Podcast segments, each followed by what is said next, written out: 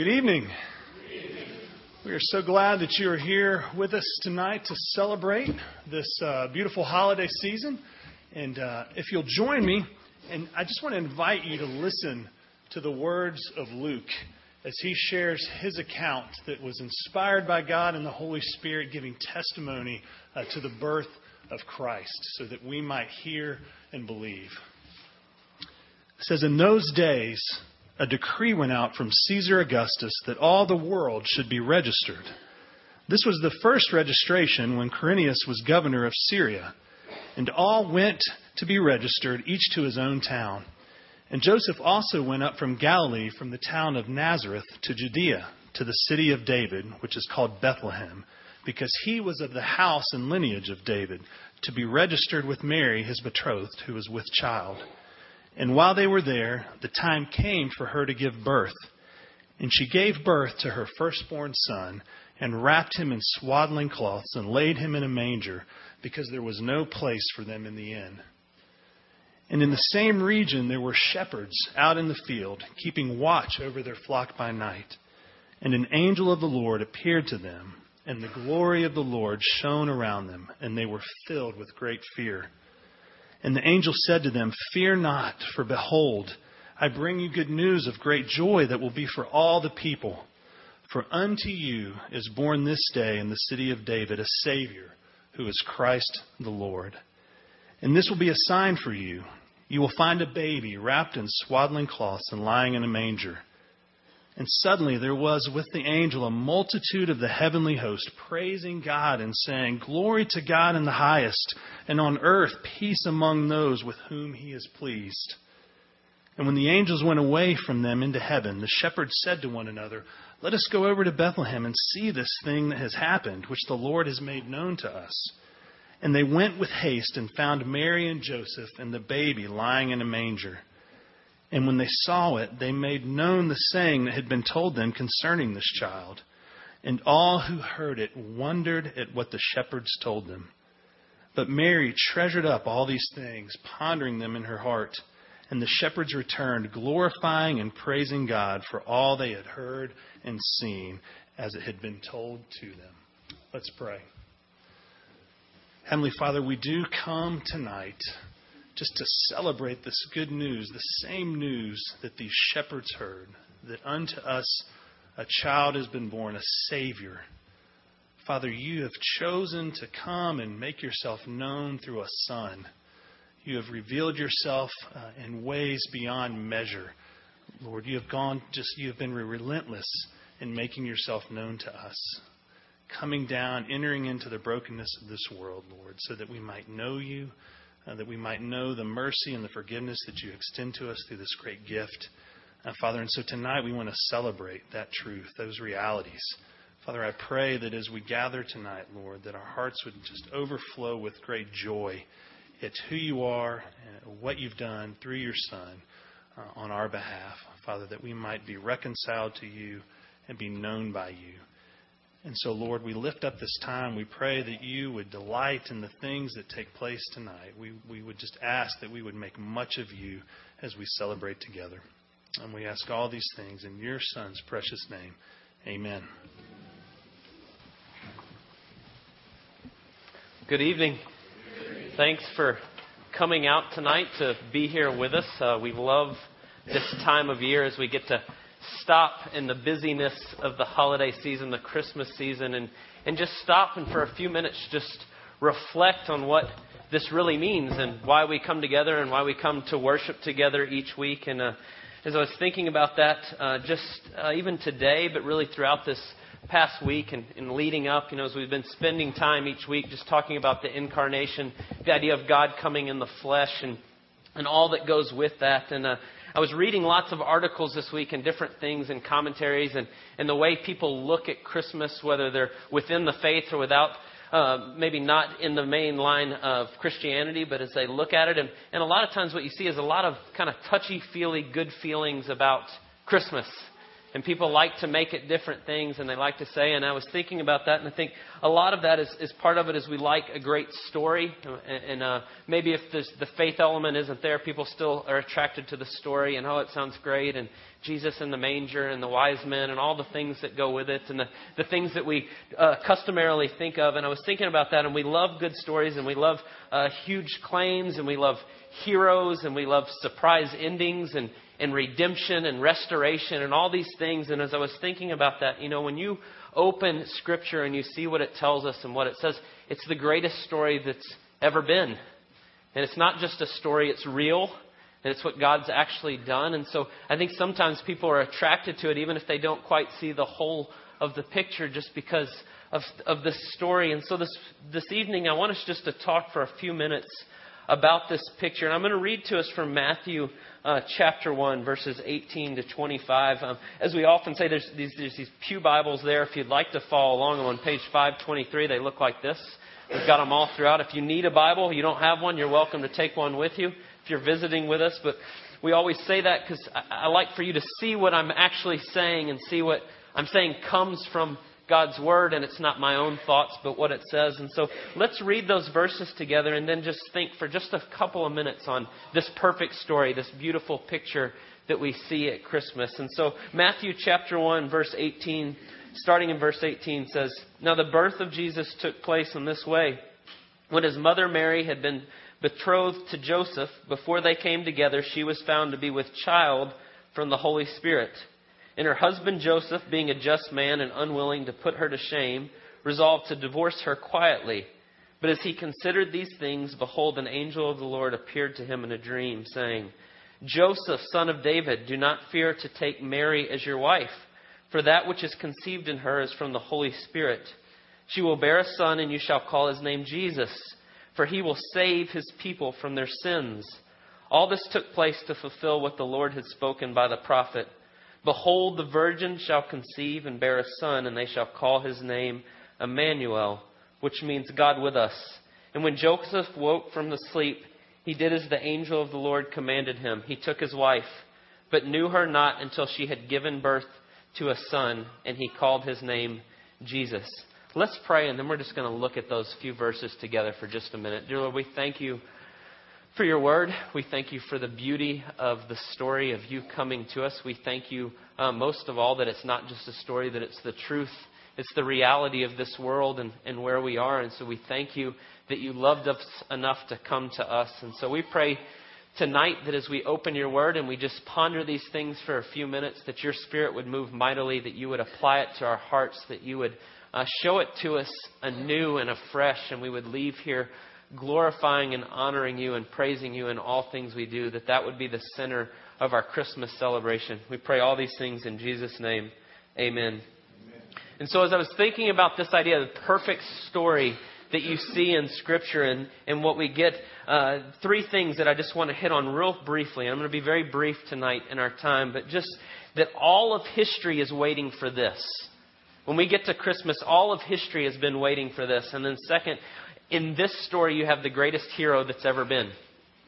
And then lastly, you have the greatest hero because this is the greatest rescue mission that's ever been. And so I just want to take those three and talk about that for just a second.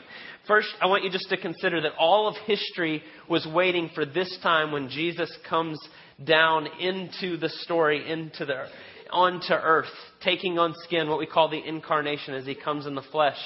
You know, this past year, if you've been with us and you're regular with us, maybe you're visiting tonight, this year we spent the entire year working our way through the whole overview of Scripture. And we, we just spent week after week kind of working through Scripture all the way through seeing the big story and the big idea. And the big idea is simply this that we were made to be in God's presence, to be in fellowship with Him, and we decided to turn our backs on Him. That's what we call sin. We decided to ignore God and His world and in His creation. And at the very moment that happened, with the first man and woman, as they decided to turn their back and ignore what God had told him, God made a promise. Right there at the beginning, I'm going to send a Savior to fix what just happened. To fix our broken relationship between us and God, with one another, with all the things that are wrong in creation, that sin, that our ignoring God brought into this story. And he makes that promise right there at the beginning, and he says, I'm going to fix it. And you see that right there. And so from that moment, from that promise, that point on, all of human history has been about Jesus. Waiting for him to come as that promise was made. And so as you work your way through the biblical picture, you see that just reiterated over and over. You see it right there in Genesis, and then you see it a little later in Genesis with Abraham. The promise is given to Abraham, and then as we follow it along, you get it to David, and it's going to come from your line, David. And then you get to the prophets much later. About 700 years before Jesus would come, and the prophets start to write of the Messiah and what it'll be like. And he's going to be a suffering servant, and he's going to come from this certain tribe and all these things, the tribe of Judah and all this. And then you get to Ezekiel, and this incredible thing happens that Ezekiel tells us. God says, This Savior that's going to come, it's going to be me. I myself am going to come down and search for my sheep, and I will rescue them out of the dark places. That's what God tells the prophet Ezekiel. And then, even as we read right here in Matthew's account, he harkens back to the prophet Isaiah. And if you see there in verse 22 and 23, it says, All this took place to fulfill what the Lord had spoken by the prophet. And it's talking about the prophet Isaiah. And in Isaiah chapter 7, it says, Behold, the virgin shall conceive a bear and bear a son, and they shall call his name Emmanuel, which means God with us. That God is going to come down, that that's what all this is pointing to. And so we sit, when I say that all of history has been pointing to this moment. Literally, all of history has been pointing to the moment of Jesus coming. And the prophets wrote about it, and you see it all the way through the biblical story. But you don't even have to look just in the biblical story to see this or to know this. All throughout human history, even apart from just what Scripture tells us, you see it all the way through. And the reason I say that, uh, that, that this is the longing, I'd say it's the longing of every person on earth for Jesus to come. And you can say, well, wait a second, really? Why would you say that? That it's the longing of every person when some didn't know about them or different things. And the reason I would say that is when you go back and you look, 95% of the world's population believes in some sort of God or deity. And if you work your way back through history and you start to look at all those times and all the things and the way people lived and what they did in every civilization, civilization, there was temples and altars and all these things that they did and all these ways that they sought to worship and to see. And what you see in all of those as you go back, I mean, you can go and visit today. Go to Athens or Rome or any city that has an ancient history, and you go and you see the ruins of temples and to gods and goddesses and all these things. And so, all the way back, all the way through history, what we've seen is, is people trying to bridge the gap to God, trying to reach up, trying to uh, get to something beyond themselves. And we do it in all different ways. We're still doing it today in all different ways. And we're seeking and we're seeking and we're seeking. And so you have that picture unfolding all through history, but running right alongside that in Scripture is God saying that you don't climb up to me, I'm pursuing you. I'm going to come down into the story for you, not you climb your way up to me. And so that's the promise that he made at the beginning, and that's what begins to unfold. And then we get here to the beginning of Matthew, and then there it is. The God of the universe is coming down, and that's what Matthew tells us. He's going to be born of a virgin, and his name will be Emmanuel, God with us. And so we start to see that. And then you see here, you, you know, just put yourself, when we read this, I think sometimes we forget, put yourself in Joseph's shoes for just a moment. As he finds out that his wife is pregnant and he knows it's not his child. And he's going, What do I do with this? And it says, I, I love the way uh, Matthew puts it, as he considered these things. I think there's probably some anger and some frustration. I it's a little, you know, considered. I think he was doing more than just considering. But he was considering these things, and the angel comes to him and he tells him this incredible thing in verse 20. He says, Joseph, son of David, do not fear to take Mary as your wife, for that which is conceived in her is from the Holy Spirit. And so, what the angel tells him, and that's the second thing I want us to get to, is this story has the greatest hero that's ever been because what it tells us is the hero is God Himself. God is coming. And He says to Joseph, don't, don't put her away. This is the Holy Spirit that's done this. This is God moving. She is now pregnant and with child, and God has done this supernaturally. This is not merely a man. And so the hero of the story that comes in and you start to see it, it's not just a man. This is God in the flesh. You know, oftentimes we want to make Jesus just a man. He's just a helper. He's just a good teacher. He's just someone who comes and kind of points us along. Here's some advice that you can take. Here's some things that you can do. But that's us trying to fit God into the systems that we make to try to reach up to Him. We're going to try to squeeze them into the mold of we climb our way to God. So Jesus can just be a way that points us to us climbing back to God. And that's not what the Bible teaches. No, it says Jesus is God and He's come to do what we can't do for us. He's God in the flesh, like Ezekiel tells us. When God spoke to the prophet Ezekiel, I'm coming down to do this. Or the promise in the garden, or the promise to Abraham, or all the way through Scripture. God says, I'm doing this. I'm pursuing you.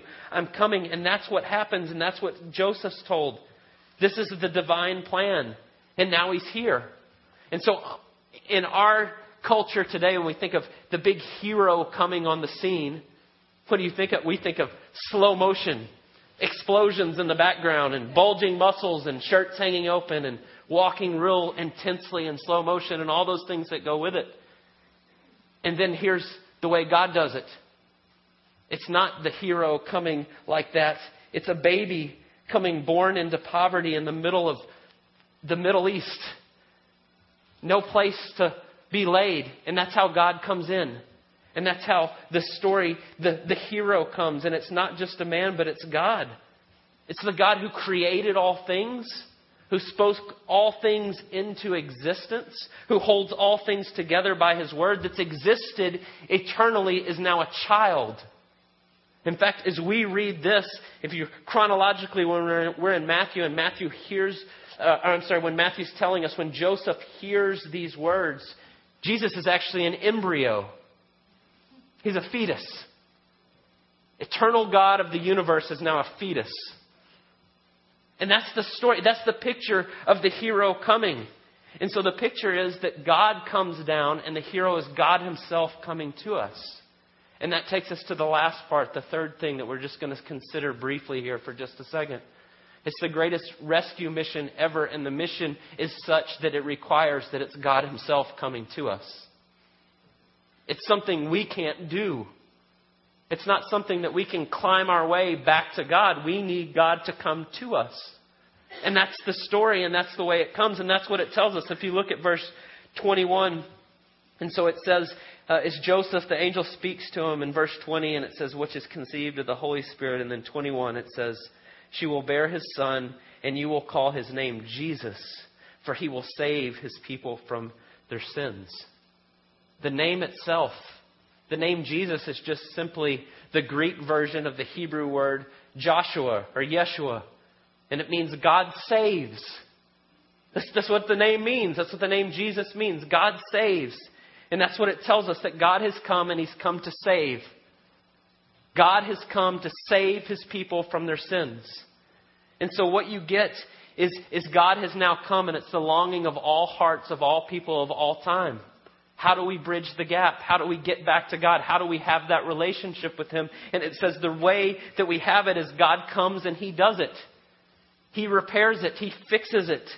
He comes and resets the brokenness. He comes and regenerates all things and He comes to do it through Himself. And this is the incredible part. Even in Christmas, oftentimes we get to Christmas and we say it's the baby in the manger. Oh, how neat. How beautiful. But when you read in Matthew and he says Jesus came to save us from our sins, I want you to see clearly what's happening here.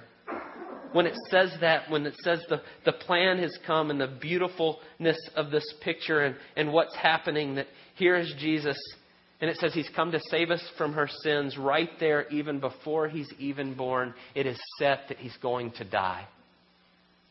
It's right there at the beginning. He's come to save us from our sins, and the only way that he can save us from our sins is the Creator's going to come and he's going to humble himself and he's going to come to us and he's not going to be just an example, but he's going to live a perfect life and he's going to do what we can't do for us, and then he's going to lay his life down.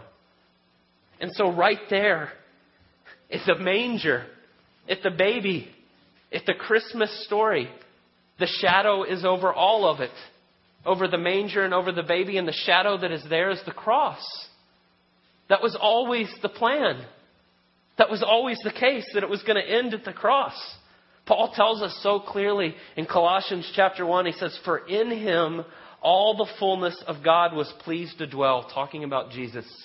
The fullness of God is Jesus.